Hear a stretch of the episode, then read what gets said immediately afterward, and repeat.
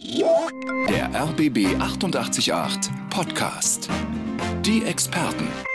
Ich grüße Sie, einen schönen Sonnabendmorgen wünsche ich. Wir reden übers Zocken, über Computerspiele, über Online-Spiele, übers Gaming heute bei den Experten. Denn, oh Wunder, immer beliebter wird es, das Gaming, gerade in der Corona-Zeit, äh, wo viele zu Hause waren. Und der Trend hält aber an. Und wir haben einen eingeladen, der sich mit allen Trends auskennt. Der Kulturwissenschaftler ist Medienexperte und nicht zuletzt auch ein totaler Gaming-Freak, Christian Huberts. Guten Morgen, Christian. Guten Schön, Morgen. dass du da bist. Christian, ähm, du bist ja jetzt im Teenageralter, sage ich mal, auch schon äh, lange entwachsen äh, und ein äh, durchaus ernstzunehmender Wissenschaftler und trotzdem oder vielleicht gerade deswegen diese Begeisterung fürs Zocken, für Computerspiele. Woher kommt das? Das Schöne ist ja, dass Games ja eigentlich mitgewachsen sind mit ihren UserInnen. Das heißt, sie sind auch viel vielfältiger geworden, erwachsener geworden. Das heißt, da hat man jetzt immer noch reine Unterhaltungsspiele, aber auch eben Spiele, in denen man was lernen kann, in denen man sich vielleicht auch nach einem stressigen Arbeitstag mal entspannen kann. Und einfach viele Spiele, die spannende, ästhetische, inhaltliche Erfahrung bieten. Der Kulturwissenschaftler und Gaming-Experte Christian Huberts heute bei uns zu Gast und wir freuen uns auf Sie unter 30 32 88 8 100 oder Sie schreiben uns im Chat auf rbb888.de. Würden wir gerne wissen, welche Spiele Sie gerade zocken und mit welcher Begeisterung und warum die. Christian, ich gestehe gleich am Anfang der Sendung, ich habe äh, von Computerspielen sehr wenig Ahnung, deswegen bist du ja auch hier als Experte. Und ähm, für mich ist Computerspiel immer noch so schlechte Grafik und man ballert irgendwo hin äh, oder spielt Tetris mit ganz einfachen Mitteln oder so. Kannst du uns einen kleinen Überblick geben, wie das auf dem Gaming-Markt aktuell eigentlich aussieht? Was, was gibt es da eigentlich von bis? Ja, der Markt ist wirklich riesig geworden und sehr vielfältig. Äh, wenn man ihn irgendwie ausdifferenzieren wollen würde, sehr grob, dann kann man sagen, es gibt halt so die mobilen Spiele, die man auf seinem Handy spielen kann. Dann gibt es den Konsolenmarkt, also quasi Computer, die nur zum Spielen da sind, die man an seinen Fernseher anschließen kann. Und dann eben die klassischen Heimcomputer, die man zum Spielen benutzt. Eigentlich kann man aber mittlerweile auf allen diesen drei Gerätekategorien alles spielen. Und da haben wir von den Spielen, die man auf dem Weg zur Arbeit in der S-Bahn spielt, bis hin zu den großen Strategiespielen, wo man sich tagelang mit beschäftigen kann, bis hin zu Lernspielen, die man in der Schule einsetzen kann oder zu Hause einfach, um sich ein bisschen weiterzubilden. Okay, also ein riesiges Feld, im Prinzip alles kann gamifiziert werden aus allen, allen möglichen Ecken. Gibt es da ein Marktsegment, was im Moment vorne ist, wo, wo die Leute so richtig Bock drauf haben? Naja, also wie bei allen anderen Kulturbereichen auch, gibt es natürlich diesen Mainstream-Blockbuster-Bereich, also die großen Spieletitel. Wenn man jetzt durch Berlin geht, dann sieht man überall die großen Plakate von God of War, Ragnarok. Also dieses Ragnarok. klassische Blockbuster-Segment ist natürlich auch bei Games das beliebteste, aber die anderen ziehen an äh, und finden halt so ihre kleinen Nischen. Also ein Lernspiel wird jetzt nie der große Blockbuster werden, aber die haben eben auch ihren Platz gefunden im Markt und je mehr Menschen Games spielen, desto mehr werden solche Angebote auch angenommen.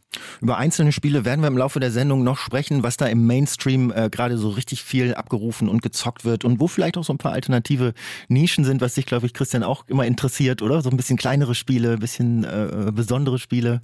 Ja, da finden halt wirklich die interessanten Dinge statt. Nichts gegen den Mainstream, da hat man auch viel Spaß mit.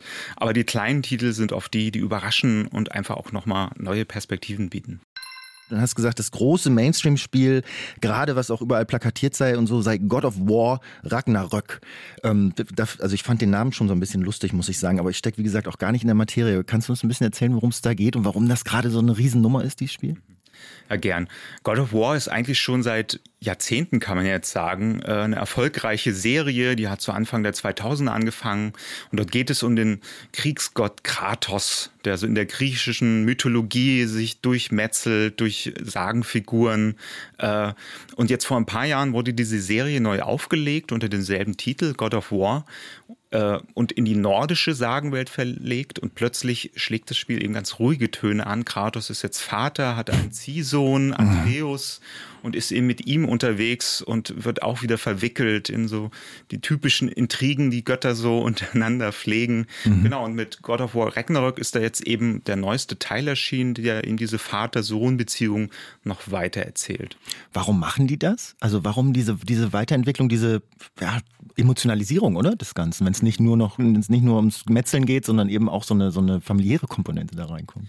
Ja, ganz spannend ist, äh, wenn man so auf die Statistiken guckt, dass das Durchschnittsalter der Spielenden anders als man erwartet eigentlich relativ hoch ist. Das liegt so bei 37,5 Jahren.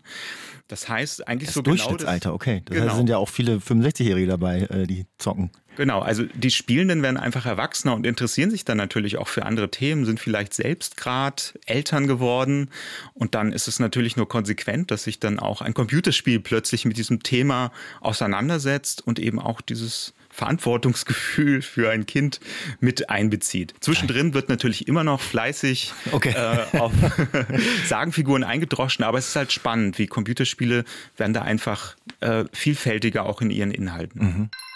Sie hören die Experten, die sich heute mit dem Zocken und mit dem Computerspielen beschäftigen, mit dem Gaming-Experten Christian Huberts und jetzt mit Bärbel aus Oranienburg bei uns am Telefon. Hallo Bärbel, guten Morgen. Hallöchen, guten Morgen. Bärbel, Sie haben uns im Vorfeld schon verraten, Sie zocken gerne Heyday. Das ist ein ja, Farmspiel.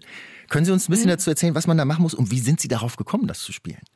Oh, ich habe es äh, einfach mal so ähm, entdeckt auf, auf Apps, mhm. habe ein Spiel gesucht war ich erst bei Township, das ist auch ein Farmspiel. Aber äh, mir hat dann Hedi sehr gut gefallen und ich bin dabei geblieben. Also es ist eine Farm, die ist erst ganz verlassen und dann baut man die auf. Also man hat äh, praktisch die Farm, dann hat man auch ein Tal und eine Stadt und Eisenbahn und äh, dann hat man ein Bergwerk und ein Schiff und ja, ganz viele Sachen. Okay. Macht großen Spaß. Kann man dabei auch verlieren? Weil das klingt so, als wenn man, entweder man wächst schneller oder langsamer. Das also äh, verlieren kann man bloß, wenn man bei den Derbys spielt man in einer Gemeinschaft und da sammelt man Punkte und da kann man manchmal verlieren, okay. aber sonst eigentlich nicht. Und mit wem spielen Sie das? Also das heißt, Sie spielen online, andere sind gleichzeitig online bei dem Spiel und dann spielt ihr ja. alle zusammen. Mit wem machen Sie das? Richtig, richtig. Dann kann ich auch äh, Leuten helfen. Da gibt es eine Zeitung und da ist immer so ein, äh, ein Fragezeichen und das bedeutet, dass man die, den Leuten helfen muss. Da gießt man die Pflanzen und so weiter. und mit wem spielen Sie das? Mit irgendwelchen Leuten aus dem Internet oder mit äh, Leuten, die Sie kennen? Ja, mit irgendwelchen Leuten aus dem Internet. Ja, das ist eine, äh, wie gesagt, eine Gemeinschaft und äh, die kommen von überall her und dann spielen wir zusammen. Wir schreiben uns auch wir sind auch vernetzt schon über, über WhatsApp. Ja. Klasse, schön zu hören. Bärbel, mhm. ich wünsche Ihnen einen schönen Sonnabend. Danke, dass Sie uns angerufen haben. Viel Spaß ja. beim Zocken. Ja, danke. Tschüss. Tschüssi. Christian, das ist ja aber auch ein toller Nebeneffekt, oder? Wenn man solche Spiele hat, äh, die man online mit anderen spielt und dann lernt man da tatsächlich auch Leute kennen und ist schon so ein bisschen bekumpelt und so, oder? Ja klar, die meisten Computerspiele und ein paar der erfolgreichsten Computerspiele sind eben auch welche, die eigentlich sozial sind, wo man mit anderen zusammenspielt, manchmal gegeneinander, aber eben auch manchmal zusammen, wie wir das gerade bei Heyday gehört haben, wo man sich halt auch mal unterstützen muss. Genau, und das macht halt auch einen großen Reiz für viele von Computerspielen aus, dass man dort eben Menschen kennenlernen kann äh, und also passiert auch nicht selten, dass eben auch sowas aus Freundschaften entstehen. Es gibt auch noch so alte Anekdoten über World of Warcraft, wo dann Menschen auch wirklich geheiratet haben, sich dort World of Warcraft Kinder. genau, also ja, die World of Warcraft Kinder, die gibt es jetzt. Also die sind jetzt wahrscheinlich auch schon über zehn Jahre alt. Das heißt, also Computerspiele sind gar nicht nur Zeitverschwendung und böse. Nein, überraschenderweise nicht hat uns Paul geschrieben, da wir doch heute über Videospiele äh, sprechen und Christian Huberts, Kulturwissenschaftler und Gaming-Experte im Studio ist, schreibt Paul uns, hallo Christian, beziehungsweise direkt an dich, ist Fortnite also das Computerspiel Fortnite, gut, um Wut rauszulassen. Und da habe ich gedacht, als ich frage okay, kann man generell fragen, taugen Computerspiele dazu, seine Emotionen zu regulieren, äh, sich aufzubauen, sich Wut abzulassen und so? Ist das, also können die diese Funktion und sollen die diese Funktion überhaupt erfüllen? Also ob sie das immer sollen, weiß ich nicht, aber sie können es auf jeden Fall. Spiele allgemein sind ja auch eigentlich Werkzeuge von Menschen, um die Emotionen irgendwie zu regulieren, einzuordnen, in einem risikofreien Rahmen rauszulassen. Das geht natürlich auch in Fortnite. Gleichzeitig gibt es aber auch ganz viele Spiele, in denen man sich zum Beispiel auch einfach entspannen kann, äh, das geht zum Beispiel auch in Fortnite. Das ist ja mittlerweile viel mehr geworden als nur so ein Shooter. Da finden auch regelmäßig Konzerte statt äh, von wirklich großen, großen Stars wie Ariana Grande zum Beispiel. Mhm. Äh, ja, also Computerspiele bieten da einfach mittlerweile eine viel größere Bandbreite an Emotionen, die man dort verarbeiten kann, die man erleben kann und das eben, wie gesagt, in einem Rahmen, der üblicherweise risikofrei ist. Okay, also kann man die äh, Frage von Paul damit beantworten, taugt Fortnite, um Wut rauszulassen? Ja. ja. Ich persönlich habe mir im letzten Jahr eine Virtual Reality Brille geholt und dort gibt es ganz schöne Boxspiele. Die nutze ich, um wutlos zu werden. Und da tut man dann auch gleich was so ein bisschen für die Kondition, weil das ist unglaublich anstrengend. Okay. Also das ist jetzt eine große Debatte, aber nur kleine Nachfrage. Das, was man immer hat, dass man sagt, Computerspiele können auch brutalisieren, einen verzerrten Blick auf die Realität und so. Da gibt es ja auch viele Studien, die das eigentlich widerlegen und dass das bei den aller, allermeisten Leuten nicht so ist, weil du hast jetzt ein paar Mal gesagt, in einem Risik, also risikofrei. Ne? Ja, üblicherweise hat es äh, keine äh, Konsequenzen eben für unser reales Leben. Wenn es diese Konsequenzen entwickelt, dann ist es nochmal ein ganz anderes Thema. Da reden wir wahrscheinlich auch gleich noch drüber. Genau, aber meistens äh, sind Spiele eben ein, ein Rahmen abseits vom Alltag, wo eben auch diese Emotionen mal Platz haben dürfen, ohne dass man Angst haben muss, damit was kaputt zu machen. Ich bin, glaube ich, wirklich süchtig nach dem Spider-Spiel. Stehe nachts auf und zocke stundenlang. Ich will es gar nicht und mache es trotzdem. Wie komme ich von Spider weg? Hat Ihr Experte einen Rat? Das schreibt uns P. und adressiert dich, Christian, Christian Huberts, Kulturwissenschaftler und Gaming-Experte. Muss man jetzt sagen, deine Expertise ist keine psychologische, also insofern vielleicht jetzt keine tiefen, detaillierte Antwort äh, darauf, aber du hast dich ja wahrscheinlich mit diesem Thema, ich kann nicht aufhören zu spielen, auch schon beschäftigt. Also was macht man da? Ja klar, es ist ein wichtiges Thema. Es gibt jetzt auch seit ein paar Jahren eine offizielle Diagnose der World Health Organization, die sogenannte Internet Gaming Disorder. Da werden verschiedene Kriterien genannt, die halt da aufgeführt werden, eben zum Beispiel die übermäßige Beschäftigung, aber eben auch andere äh, negative Konsequenzen, wie dass man die Familienangehörigen täuscht über sein Verhalten. Also all sowas. Und wenn da mehrere Kriterien zusammenkommen und es über zwölf Monate so läuft, dann kann man ganz offiziell quasi auch von der Sucht sprechen. Das ist auch wichtig, damit man eben auch von den Krankenkassen dort eine Behandlung bekommt. Mhm. Die andere gute Nachricht ist auch, dass es eben auch genau deswegen mittlerweile gezielte Beratungsangebote gibt, da würde ich empfehlen, die dann auch aufzusuchen. Äh, genau, und es ist einfach wichtig, bei sowas eben auch einen ganzheitlichen Blick zu haben. Wir leben ja aktuell auch tatsächlich in Krisenzeiten, multiple Krisen, der suchen sich eben auch Menschen Möglichkeiten, um irgendwie klarzukommen mit den negativen Emotionen, die da auftauchen. Das heißt, es ist auch aus diesem Gesichtspunkt wichtig, sich frühzeitig Hilfe zu holen, weil man merkt, dass es im Alltag eben, ja, eben auch die Kontrolle zum Beispiel verloren geht über das eigene Spielverhalten. Okay. Also, also der Rat an äh, P. -Punkt, lieber oder liebe P. -Punkt, es gibt Beratungsstellen, es gibt Leute, die wissen, ähm, was dahinter steckt und äh, da wird einem geholfen. Genau, und was auch noch eine Möglichkeit ist, viele Geräte, Smartphones gerade bieten mittlerweile auch die Möglichkeit, eben bestimmte Apps einfach zu deaktivieren oder Zeitlimits festzulegen äh, wenn man diszipliniert genug ist, sich da nicht selbst dann wieder äh, auszutricksen mit diesen Begrenzungen, ist das vielleicht eine Möglichkeit, um sich da ein bisschen einzuschränken. Ist das denn bei Computerspielen eigentlich auch so, wie das ja bei anderen Drogen ist? Manche haben einen höheren Suchtfaktor, manche haben einen geringeren Suchtfaktor. Also ich will nicht sagen, dass Computerspiele generell wie eine Droge wirken, aber gibt es da Spiele, die sind so programmiert, dass die dich auch gar nicht vom Haken lassen wollen und man sich regelrecht wehren muss und andere, die, da ist es leichter oder würdest du nicht den Spielen sozusagen die Schuld geben? Also manche Spiele, würde ich sagen, haben zumindest eine Mitschuld, weil die schon in einer Art und Weise designt sind, die darauf zielt, die Spielenden möglichst lange am Spielen zu lassen und wahrscheinlich im Idealfall auch eben Geld reinstecken zu lassen. Äh, gerade Spiele, die man jetzt zuerst mal kostenlos kriegt und wo man dann sich virtuelle Gegenstände kaufen muss, um weiterzukommen im Spiel da äh, gibt es immer wieder kritische Diskussionen, weil da sind dann manchmal in den Entwicklerteams eben auch Psychologinnen dabei, die tatsächlich sehr genau mithelfen, im Spielentwicklungsprozess zu schauen, wie äh, weit kann man äh, Erfolgserlebnisse zum Beispiel auseinanderhalten zeitlich, bis die Leute eben so Wahnsinn. genervt sind, dass sie sich was kaufen.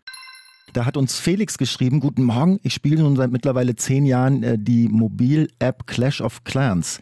Wenn auch mit wöchentlichen Unterbrechungen, Moment, jetzt verrutscht der Chat hier gerade, weil sie neue Sachen schreiben. Wenn auch mit wöchentlichen Unterbrechungen macht das Spiel trotzdem immer wieder Spaß. Und jetzt schreibt Felix, eure Meinung zu In-App-Käufen würde mich interessieren. Und Christian, da hast du ja gerade auch schon drüber gesprochen, über diese In-App-Käufe. Stelle ich mir so vor, das Spiel ist kostenlos, kann ich erstmal spielen, macht mir vielleicht auch kurz Spaß, aber wenn ich dann den richtigen Nervenkitzel will, die Zusatztools, die zusätzlichen Waffen, Skills, was auch immer, dann muss ich zahlen. So funktioniert's? Genau. Äh, Computerspiele kosten ja auch einfach was in der Produktion. Das heißt, es gibt verschiedene Geschäftsmodelle, mit denen man das Geld reinholen kann. Manchmal bezahlt man eben einmal in dem Spiel einen höheren Betrag.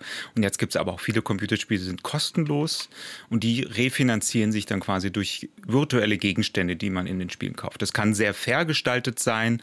Äh, manchmal sind es auch nur Gegenstände, die quasi kosmetisch sind, also neue Kleidungsstücke, die man halt anziehen kann. Aber man kann das Spiel auch einfach spielen, ohne das zu nutzen und hat keine Nachteile davon davon. Andere Spiele äh, haben zum Beispiel so Zeitlimits, wo man dann warten muss, bis man seine Pflanzen wieder gießen kann. Und da machen die Spiele dann schon das Angebot, du kannst jetzt ein bisschen Geld bezahlen, dann geht es schneller. Da kommen wir dann schon in den Bereich, wo solche In-App-Käufe dann eben auch manipulativ werden, wo man auch sagen kann, äh, vielleicht sollte man sich dann lieber überlegen, ob man nicht einmal etwas mehr für ein Spiel zahlt und dafür dann damit in Ruhe gelassen wird. Oder man muss für sich halt einfach ein Limit setzen und sagen, ich bezahle für dieses Spiel maximal so viel Geld an In-App-Käufen und danach höre ich aber auf. Okay, weil ich meine, dass auch die Hersteller Geld verdienen wollen, ist ja klar, ne? Da steckt ja auch Arbeit dahinter. Genau. Problematisch wird es halt immer dann, wenn es manipulativ wird. Also wenn man wirklich das Gefühl hat, nur noch so mit der Möhre äh, entlang des Spiels geführt zu werden und immer wieder so ein bisschen genatscht wird, kauft doch jetzt nochmal diesen Gegenstand. Das gibt es leider auch relativ oft. Aber wie gesagt, es gibt auch Spiele, die machen das fair, die gestalten das fair, die kann man auch spielen, ohne ständig was zu kaufen. Und wenn man dann ab und zu sich mal was kauft in dem Spiel, ist das auch in Ordnung. Weil wie gesagt, man hat es ja umsonst gekauft, äh, runtergeladen ja, ja. und dann ein bisschen Geld quasi auch für die Macher äh, springen zu lassen, ist ja eigentlich okay.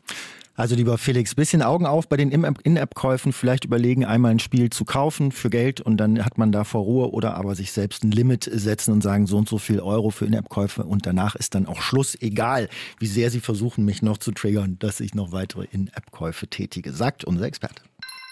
Über den Chat schreibt uns zum Beispiel Petra, und das finde ich ja ganz toll, das sagt, Petra sagt, Hallo, ich bin Petra aus Berlin-Wittenau, 71 Jahre alt. Meine Frage an den Game-Experten.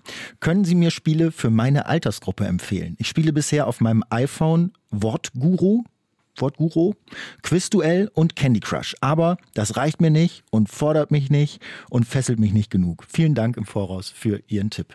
Also Petra sucht neue Herausforderungen, sagt aber gleichzeitig Spiele, die für ihre Altersgruppe geeignet sind mit 71. Wo ich denke, wenn man mit 71 fit ist, kann man auch spielen, was ein 18-Jähriger spielt, wenn man Freude dran hat. Aber vielleicht gibt es da ja ein bestimmtes Segment, was tatsächlich darauf zugeschnitten ist. Ja, die Frage ist gar nicht so einfach. Es gibt natürlich sehr viele Spiele. Also im Grunde genommen kann sie ja jedes Spiel einfach erstmal ausprobieren. Oft gibt es ja auch Demo-Versionen, wo man gucken kann, ob man einfach mit der Bedienung klarkommt. Aber viele Spiele sind einfach sehr kompliziert zu bedienen. Und mein Tipp wäre erstmal so ein Spielegenre, wo ich gute Erfahrungen mitgemacht habe. Als Empfehlung ist das sogenannte Adventure-Genre. Da braucht man meistens nur eine Maus, muss nur äh, klicken das heißt, es ist relativ unkompliziert. Ein Studio aus Tschechien, was ich sehr toll finde, ist Amanita Design. Die machen Spiele, die nennen sich zum Beispiel Botanicula oder Pilgrims. Die sind wunderschön gestaltet, sehen manchmal aus wie so alte tschechische Puppentrickfilme mhm. sind eben einfach zu bedienen, sind involvierend, äh, haben clevere Rätsel. Und jetzt gerade ist ein sehr spannendes Spiel erschienen, was auch eigentlich ein richtiger Blockbuster jetzt geworden ist. Das nennt sich Pentiment. Ist auch ein Adventure-Spiel, wo man als Illustrator im Mittelalter einen Mordfall aufklärt. Und das Schöne ist, das Spiel sieht aus wie alte mittelalterliche Illustrationen. Äh, die Menschen reden auch so mit verschiedenen historischen Schriftarten. Und es ist einfach ein spannender Krimi, wo die eigenen Entscheidungen eben auch diese mittelalterliche Welt eines bayerischen Klosters äh, auch wirklich beeinflussen können. Also wirklich eine spannende, involvierende Geschichte. Also du sagst das, erzählst das so toll, als, als hättest du einen Werbevertrag mit dieser Firma. bekommt man ja sofort Lust. Petra, wenn Sie jetzt nicht so schnell genug mitschreiben konnten bei all dem, was unser Experte an Tipps hat, wir schreiben das gleich auch noch in den Chat, kann man da in Ruhe nachlesen. Und jetzt hat Udo uns auch noch geschrieben, vielleicht kannst du da auch was zu sagen, Christian. Hat euer Experte eine Idee, wo ich kostenlos Sportspiele im Internet spielen kann? Fragt Udo. Ich muss zugeben, dass ich selbst gar nicht so der Sportspieler-Mensch bin. Äh, die meisten erfolgreichen Sportspielserien, die kosten einfach Geld. Das ist sowas wie FIFA Soccer oder NBA Basketball. Da stehen auch große Lizenzen hinter. Äh, die Mobile-Version davon, also die man auf Handy spielen kann, die sind manchmal kostenlos. Da kann man schauen. Dann aber auch wieder mit Ingame-Purchases. Mhm. was ich aber sehr, sehr gern spiele, wo ich aber nicht sicher bin, ob das als Sport gilt, weil es Motorsport mit Fußball verbindet, das ist Rocket League. Das ist ein Fußballspiel, wo man aber mit Autos den Ball quasi ins Tor pfeffert. Und das macht viel Spaß. Und ist kostenlos. Ach, das geht als Sport noch durch, oder? Wenn ein Ball involviert, involviert ist? Ich denke schon. Es ist ja, sehr spektakulär. Ich glaube, in Realität würde es so nicht funktionieren, aber im Spiel will man ja auch mal was machen, was nicht der Realität entspricht. Rocket League heißt das Spiel genau. und ist kostenlos zu kriegen. Oder vielleicht ist das was für Sie, Rocket League mal ausprobieren als äh, ja so eine Art kostenloses Sportspiel. Und Niki hat uns angerufen, weil sie mit dem Thema Computerspielen ähm, eine ganz äh, besondere Geschichte hat, weil sie nämlich ihren Lebensgefährten da kennengelernt hat. Und die beiden sitzen jetzt gerade zusammen im Auto und fahren von Neuruppin gen Berlin zum Shoppen. Hallo Niki, ich grüße. Hallöchen. Niki, erzähl mal kurz, wie, wie war das bei euch? Ihr habt euch bei einer LAN-Party kennengelernt, so viel hat meine Redakteurin schon verraten. Das heißt, das waren so diese Partys, ich weiß gar nicht, ob es immer noch gibt, da sitzen alle in einem Raum und spielen Computer. Ja, genau, so ist es. Also wir haben uns vorher natürlich äh, schon bei diversen Spielen kennengelernt und bei eins dann auch schon intensiver. Und letztendlich, äh, wir haben eine große Freundesgruppe und haben dann gesagt, wir gehen alle zur LAN-Party äh, nach NRW runter. Und ja, dann haben wir zum ersten Mal uns auch gesehen. Also äh, ich habe mich sozusagen im Charakter schon verliebt gehabt und dann letztendlich auch optisch hat das gepasst, ja, und dann ist es um mich geschehen. Okay, also das heißt, du verliebt warst du eigentlich schon, bevor ihr euch das erste Mal auf dieser LAN-Party äh, gesehen hattet und da wurde es dann eher bestätigt. Was heißt denn, genau, du, du hast... also so eine Schwärmerei war schon da, genau, und dann wurde es bestätigt, ja. Okay, und was heißt in den Charakter des anderen verliebt? Wie hat man den jetzt beim äh, virtuellen äh, äh Zocken miteinander äh, nicht im gleichen Raum äh, bemerkt oder wie hat er sich ausgedrückt? Na, man zockt ja nicht nur miteinander, sondern man spricht ja auch äh, parallel dazu in ja, Teamspeak oder Discord. Ne? Das sind ja so die Plattformen, wo man dann auch gleichzeitig miteinander redet. Und da redet man ja dann nicht nur um übers Zocken. Ne? Also im Spiel selber natürlich lernt man sich auch schon kennen, wie derjenige so tickt ein bisschen. Aber äh, es geht ja dann auch über das Zocken hinaus, dass man miteinander redet. Ne? Mhm. Und war das denn genau. von Frank, er sitzt ja anscheinend äh, neben dir im Auto, war das von Franks Seite denn eigentlich auch so, dass er nur noch gehofft hat, eigentlich, oh, hoffentlich sieht sie auch so toll aus, wie ihr Charakter den Eindruck hat? Ja, komm, du hattest einen Vorteil. Er hatte einen Vorteil, er wusste schon, wie ich aussehe. Also er hat ein Foto von mir mal gesehen, was ich nicht hatte. Also aber er möchte selber nicht reden. Okay, nee, muss er. da muss kommt der Zockercharakter durch. muss er ja auch nicht. Wir reden ja genug. Und wie, wie ging denn das dann weiter, Niki, wo wir über übers Computerspielen reden heute in dieser Sendung? Zockt ihr dann immer noch sehr, sehr gerne miteinander oder war das dann irgendwann durch, das Thema für euch? Ja, ich glaube, das ist auch sein großer Vorteil. Ich glaube, wenn man selber Zocker ist und dann auch eine Freundin hat, die zockt, ist das natürlich auch viel entspannter und es ist auch so, ne? Wir haben beide unsere P äh, PCs nebeneinander zu äh, stehen wirklich. Also wir haben so unsere Zocker-Area und genau. ist, ist glaube ich schon, also ich bin auch sehr glücklich, dass ich einen Zocker als Partner habe, weil es ist, glaube ich, sehr kompliziert, wenn einer von beiden nicht zockt. Dann gibt es so viel von den Eltern auch Mecker vom Partner, warum zockst du so viel? Ja, da ist das schon ganz schön. Ich glaube, da sind schon ganze Ehen dran gescheitert äh, an diesem Ungleichgewicht. Das zumindest wird bei euch nicht passieren. Niki, danke für, für genau. eure Geschichte. Schönen Gruß äh, an den Mann und eine gute Fahrt nach Berlin euch. Ja, danke schön. Dann schönen Tag noch. Ciao, ciao. Christian, ich saß neulich äh, in einem Flugzeug, wo es so ein Entertainment-System gab. Und das war vielleicht so 10, 12 Jahre alt, war nicht mehr auf dem neuesten Stand. Dann gab es auch so Computerspiele und die kommen einem ja komplett lächerlich vor. Jetzt viel zu langsam, ganz seltsame Auflösung. Gut, manche spielen die vielleicht aus Retro-Gründen, aber da hat sich ja so viel getan. Ähm, und, und ständig entwickelt sich diese Technik noch weiter und so. Und du hast ja vorhin auch schon erzählt, dass du eine Virtual Reality-Brille hast und so, dass ich auch dachte, gerade mit dieser Virtual Reality, das hat ja mit dem Zocken, wie das vor zehn Jahren war, überhaupt nichts mehr zu tun tun, oder? Also das ist eine ganz andere Sportart. Ja, die gab es auch schon vor zehn Jahren, aber da war da noch ein Kabel dran und die Grafik war nicht so beeindruckend. Mittlerweile gibt es da wirklich auf dem Markt verschiedene Virtual Reality Brillen, die ohne Kabel funktionieren, also die man wirklich auch aufsetzt und dann schnell was spielen kann. Und da gibt es einfach mittlerweile auch viele spannende Spiele für. Mhm. Was, was gibt es da? Was spielst du? Also was ich aktuell gerne auch zum Entspannen spiele, ist ein Spiel namens Puzzling Places. Das wurde hier in Berlin entwickelt. Dort setzt man quasi wie ein Puzzle äh, real existierende, eingescannte Gebäude zusammen. Also oft historische Gebäude, Burgen. Jetzt zuletzt gab es auch so ein neues Paket von Puzzeln mit Weltkulturerbe-Gebäuden aus der Ukraine. Und was die Entwickler gemacht haben, ist dann zum Beispiel auch die Einnahmen zu spenden an eine Organisation, die sich eben auch für den Erhalt dieser Natur, äh, dieser Kulturdenkmäler mhm. einsetzt. Also es ist so eine Art äh, Bauarbeitertätigkeit oder Architektentätigkeit? Was? Nein, nee, wirklich wie Puzzleteil. Also man muss Puzzle, sich vorstellen, okay. dann diese dreidimensionalen Gebäude, wie so eine Miniatur hat man die vor sich und muss wirklich aus einzelnen Teilen zusammensetzen. Das ist sehr, sehr entspannend. Man muss ein bisschen rumsuchen. Das ist eigentlich wie ein Puzzle. Und das Schöne ist aber, dass man eben dreidimensional rumsuchen kann und die Spiele auch ein schönes Sounddesign haben. Also wenn man dann so einen Kirchturm zusammensetzt, dann hört man auch die Kirchenglocken läuten. Also es ist einfach sehr sinnlich. Genau, sehr sehr entspannt und es macht einfach Spaß, mhm. sich die Details anzugucken, die äh, Buntglasfenster. Also einfach eine schöne, schöne Art, sich zu entspannen nach einem langen Arbeitstag. Ganz kurz nochmal zu den Preisen. Was, was kostet so ein Spiel und was kostet so eine Brille so ungefähr? Die Spiele sind relativ typisch für auch andere Computerspiele. Ich glaube, Puzzling Places, das ist so um die 20 Euro. Die Hardware ist natürlich ein bisschen teurer. Äh, so eine Meta Quest 2 Brille, also von Meta, dem Facebook-Konzern, die kostet so um die 300, 400 Euro. Das ist auch der Dreh, wo man die Geräte jetzt mittlerweile bekommt. Es mhm, gibt natürlich auch immer hochpreisigere, mhm. aber damit kann man schon ganz gut einsteigen. Frage an unseren Experten Christian. Du hast ja gerade schon gesagt, äh, dass die Spiele so 20, 30 Euro kosten, äh, wenn man die kauft. Ähm, jetzt gibt es aber doch auch diese Abo-Modelle, oder? Also komme ich da besser weg mit den Abos oder anders weg oder was würdest du empfehlen? Ja, genau, da gibt es jetzt einige Angebote. Microsoft hat den Game Pass, es gibt PlayStation Plus und Apple Arcade. Ob man damit besser wegkommt oder nicht, hängt so ein bisschen vom Spielverhalten ab. Wenn man wirklich regelmäßig spielt und auch gern mal so ein bisschen rumprobiert, bevor man ein Spiel sich so ganz für entscheidet, dann ist das super, weil da hat man dann wirklich äh, Zugriff auf einen ganzen Katalog von Spielen, musste nicht einzeln kaufen.